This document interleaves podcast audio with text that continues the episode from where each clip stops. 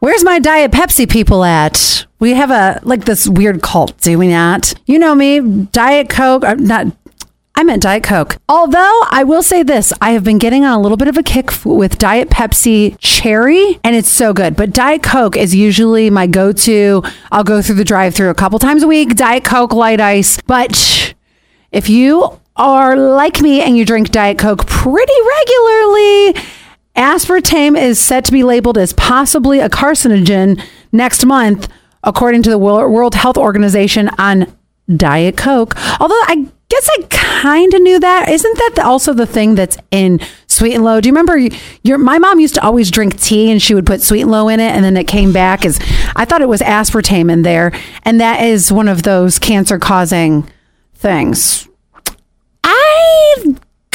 I kind of like gonna take my my chances on that and not stop drinking diet coke. Although like i said i have switched to being like a diet pepsi person sometimes. The story about this nun is not this nun getting kicked out of the monastery is not for a reason that you would think it would be.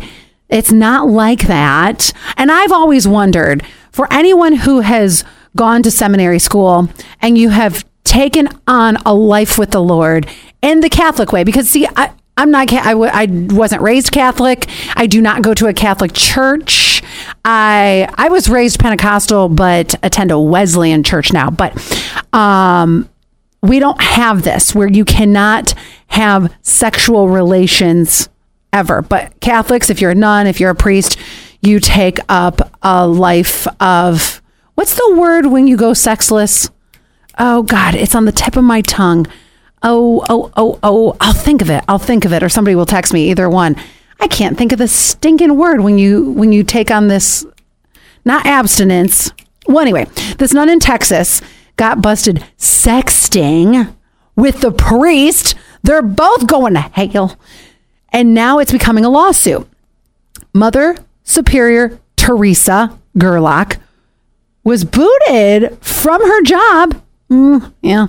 Because the archdiocese caught her sexting with the, the priest. But here's what she says in court she argues that they were never physical, so it doesn't count. I don't know. You were lusting after the, the man of the Lord. She's suing for $1 million. The church wants her gone, of course, because, well, she put uh, the mister before the sisters. Hiyo!